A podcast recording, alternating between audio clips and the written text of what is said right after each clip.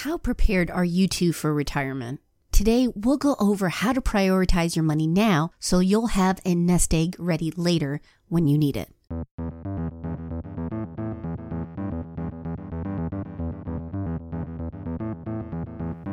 Welcome to the Couple Money Podcast, where we talk about how spouses can get on the same page, pay down their debt faster, and get on the path to financial freedom. I'm your host, Elle Martinez. Today's episode is brought to you by the free course 5 Days to 5K. Many couples I talk to know what they should be doing, right? Pay down that debt, save money for emergencies or whatever goal they have. The tricky part, though, is where do you find the money for those goals? 5 Days to 5K is a free email based course that helps you find, save, and earn extra money on the side so you can reach your goals faster. If you're interested, you can sign up at couplemoney.com slash 5K.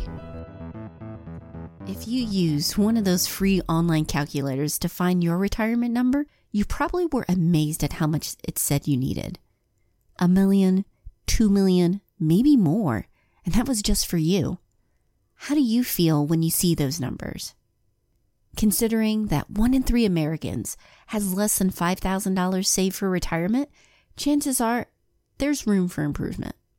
But unless you're living in denial about retirement, I've found that many couples are dealing with hurdles when it comes to saving and investing properly. The first one is you have a full plate right now. As parents ourselves with two little ones, always have something to do. And we're not complaining. This is really a fun season of life right now. But realistically, our time and attention are prioritized around them. Second, bills and debts. Quite frankly, you might not be able to save more because there's not much to give right now. If you have to pay credit cards, car loans, student loans, and have a mortgage, your money is pretty much spent already. Three, you're not a financial planner. Hop online and you'll quickly see there's an endless amount of free advice about what you should be doing, and it can be overwhelming at best and wrong for you at worst. Sifting through all of that can be a mess and a headache. And running the numbers, for some, it can be difficult, especially with one area of retirement that we have to deal with now healthcare costs and insurance. How do you know how much you'll need years decades down the line? The answer is there is no way to perfectly predict how much you'll need. But there are ways you can start now drawing up a plan that fits your circumstances and your goals. Which is why I'm happy Danielle Roberts is here on today's episode. Danielle is the co founder of Boomer Benefits, which specializes in Medicare supplement and Medicare Advantage insurance which you may be thinking, I'm too young for Medicare. But I think she's perfect because she has a close up view of how prepared people really are for retirement. She sees the number and knows where most people struggle. So she's going to offer suggestions, ideas, and tips on what you can do now so you can be better equipped to handle the costs of retirement and how your health insurance choices now can help or harm you later. In this episode, we'll discuss prioritizing your finances to have that foundation and to start saving for retirement. We'll also look at high deductible plans and health savings plan, how they work, and when they are right for you. And we'll talk about how HSAs can help with healthcare costs during retirement. It's a lot of stuff, so let's get started. Before you guys can figure out how much you can save and invest towards retirement, it really pays to sit down and look at your numbers now. How are you doing financially? While investing for retirement is a smart move, it also has to be done in the context of what's going on with your family situation. Danielle noticed that with many families, it's really a struggle of figuring out how to prioritize their finances. One of the things that we run across so often with clients here in my firm are they're aging into Medicare at 65 and they actually tell me those exact things that you just said. I didn't have time to or money to set aside. You know, I had to raise my children or I was a single mom or I had to work two jobs and there was groceries to put on the table. And then later I had to actually um, put the kids through school. And so it becomes really difficult for someone in that situation to be able to even understand or comprehend the big expense that's out there laying in front of them as retirement. So, one of the things that we try to do here and sort of our core message and mission as we've realized how people get to retirement without any of that money set aside and then they're in a world of hurt is to make people aware younger in life of mm-hmm. what kind of costs there will be in retirement um, for healthcare, let alone everything else. So I think it really comes down to in today's world, a lot of your listeners have competing goals, the types of things that you just mentioned. And so you have to sit down and prioritize those things. And of course, basic expenses come first. So you need to sit down and have a conversation with yourself or your spouse about what items do we need and what items do we want? And sometimes mm-hmm. those are two categories that are really easy to confuse. Yeah so a good example of this would be do i really need to have this house with two spare bedrooms or could i get a roommate to help with these expenses? Could we downsize to a condo or an apartment and we would have more money than to set aside? Of course putting an emergency fund in mm-hmm. place i think comes even before saving for retirement so that you don't continually try to go and raid your retirement savings when something goes wrong and you need to spend a thousand dollars repairing your car. But once you take care of those sort of basic essential items and you get yourself an emergency fund put away it's super important to put yourself first when it comes to retirement. So i often tell people that we're working with that are the adult children of the boomers that we work with who will say you know what do we need to be doing to make sure we don't end up in mom situation someday and a lot of that has to do with thinking of putting yourself first. So you're putting your future self first. And even if it's just a small amount in the beginning that you can put aside $25 a month, but you're doing that consistently over time, then someday when you get to retirement and you find out that Medicare isn't free and that there's deductibles and co-insurance to pay and that you need supplemental insurance just so that you don't have a $10,000 bill when you have a surgery, um, yeah. you're going to be in a much better place and prepared for that when that time comes. So after you paid off that high interest debt and you have an emergency fund stashed away, you can start contributing towards retirement, even if it's smaller than what you'd like. You can always build it up later. It's just getting into that habit and setting aside money now so you'll have something down the road. Of course, that money has to come from somewhere. Paying off the debts, smart move that can be redirected, but there's also other ways that you can save money. If you take in my free 5 days to 5K course, I show you how we were able to optimize our bills and also found ways to cut back on our spending while still having fun and then use that money towards whatever financial goals that you have. But there is a huge expense that many families have that they're looking to save on. That's healthcare. And one of those options that are becoming very popular now are those high deductible health plans which immediately sounds attractive because they have such low premiums compared to standard health plans, but they might not be the right choice for you. Danielle was kind enough to break down how those plans work. The best part about the HSA and high deductible health plans is the two pieces go together. Mm-hmm. So the insurance itself is just like any other insurance that you may have had where you've got a deductible um, and mm-hmm. and you're that's the amount that you satisfy out of pocket before the insurance kicks in but instead of having a deductible that might be a thousand or fifteen hundred it might be 2600 or 3000 or there's some of them even as 6000 i have one myself mm-hmm. here at boomer benefits and mine has a $6500 deductible gotcha. so one of the important things is to make sure and look at that deductible and you have to ask yourself wow, if I had something happen this year, would I be able to pay for that? Because you're going to spend into that deductible.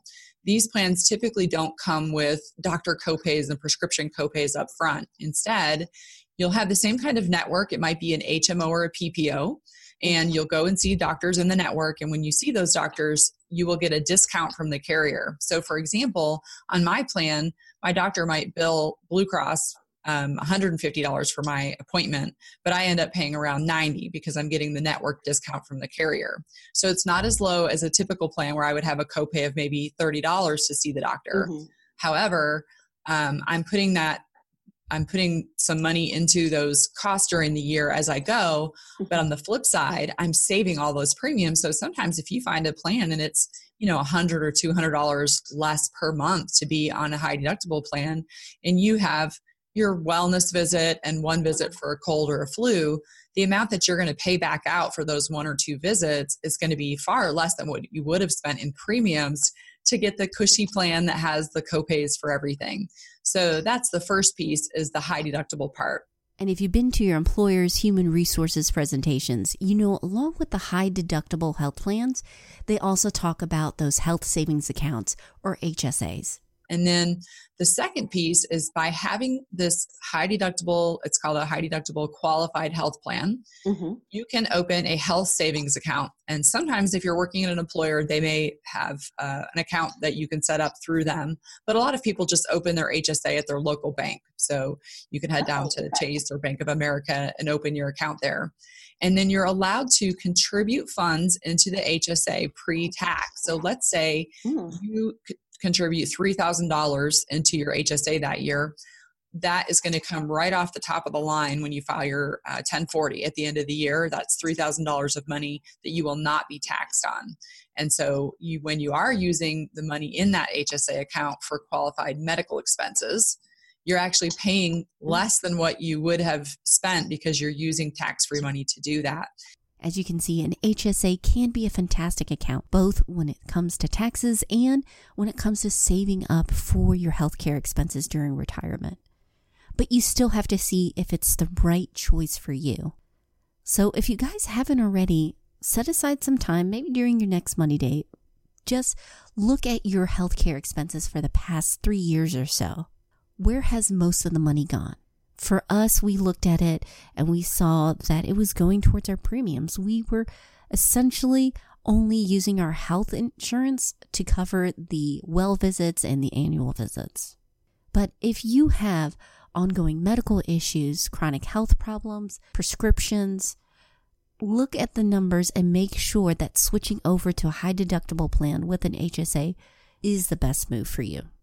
You may find that it's better for you to have more coverage and a lower deductible than to make that switch over to the high deductible plan. But if the numbers do add up and you decide that you're going to make a switch, there are some incredible benefits when it comes to HSAs and retirement. It's a great vehicle for um, saving for retirement healthcare expenses because that money is you never lose it like you would with an FSA account. Yeah. This money is yours forever, and you just have to make sure that when you pull it out, you're using it for qualified medical expenses like your ordinary copays and deductibles and dental and vision are also acceptable expenses. There's a limit that how much you can put in every year. I think for couples this last year it was like $6,800. Mhm. And so you can put that in monthly automated, or you can throw it in there at the end of the year in one chunk. You don't have to save the maximum amount. But when you do put that money in there, you're getting all the same benefits of money that you're saving for retirement that is going to have compound interesting over time. Um, Mhm. So that's very important for your long term savings goals. You can even work with a financial advisor to invest the funds that are in your HSA into mutual stock markets. And so, if you're really good with those kind of things, you can use the money for that. You do have to be careful, though, that you wouldn't be in a situation where you might have to sell at a low period and then um, pull that money out for a medical expense. So, I usually recommend that you have some money that's in there in cash so Mhm. that if you do have a, a you sprain your ankle and you're going to spend a thousand dollars at the ER, that you have a little bit of money there, but a lot of that you can set aside. And most people only meet their deductible once every, I think the statistic is seven years or something like that. So Wow, really? years, you're putting that money in there and it's um, compounding over time and it's building a medical nest egg for you so that when you do get to the age of retirement and you stop contributing, you have Mhm. all this money set aside that you can now use for medical expenses in retirement. You can even use the funds in your HSA to pay for your Medicare premiums when you turn 65. And so if you've got a good little chunk of money in there, it's easy to put it in your mind that this is my money that I've saved for healthcare and it's separate from other money that I might touch for more fun things in retirement. So most of the time, I would say a lot of people don't invest the money because they're just not confident enough to do it on their Mhm. own. But it's money that you can put into Mhm. whatever type of funds that you want to. So um, I always recommend that if you're going to do that, you might work with someone at your bank, maybe the bank that you have this hosted in. So, for instance, mine is down at Chase, and I can call my Chase financial advisor and say, "Hey, I want to take half of the funds in here every year, and let's put it into something, you know, a moderate risk, something that might yeah. give me a four to five percent return, but that if I needed suddenly to use some of that money for um, a big expense, that I wouldn't really hurt myself by pulling it back out." So, working with the actual bank that you have the money invested in is probably a good way to do that. Before we wrap up, I want to focus on some key takeaways I got from speaking with Danielle. The first is prioritize your finances based on where you are now and what goals you have. It's natural after reading all this financial advice to put your money everywhere in every kind of account because you want to hit all these goals at once. But if you're looking to be effective and also to stay sane, it helps to tackle these things one by one. That foundation, as Danielle's mentioned, and you've heard on this podcast, take care of that high interest debt, get rid of it, and then also make sure you have an emergency fund stashed away. Then you can focus on your other priorities and start saving for retirement. The second is don't jump into high deductible plans and HSAs just because you've read about it or they're a popular topic right now. There are certainly many benefits to them. We like having them for our specific family circumstances, but they're not for everyone. You have to look at if you have any health conditions. Also, look at your previous year. How much spending did you have? It really helps to run the numbers to make sure that this is the best financial decision for you. And finally, it's okay. Get a financial expert to help you run the numbers if you need to and create a sustainable plan that fits you and your family. If you'd like to talk more about retirement and healthcare costs, please join us. We have a free and private Facebook group called Thriving Families. We're looking to support and help one another out. We'd love to see you there. We're over at couplemoney.com slash FB.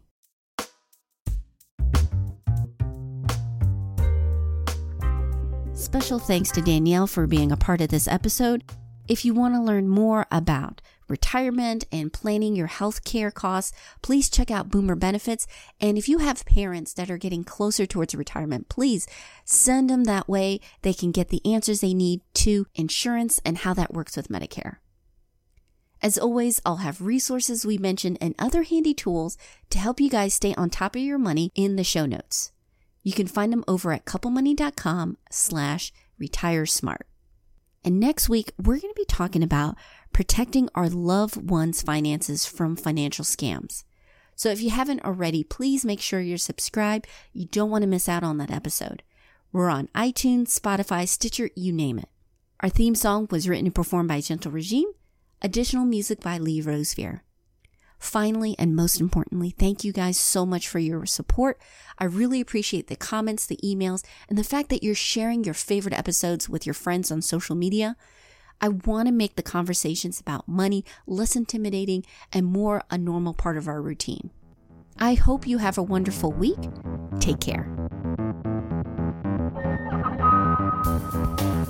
Thank you.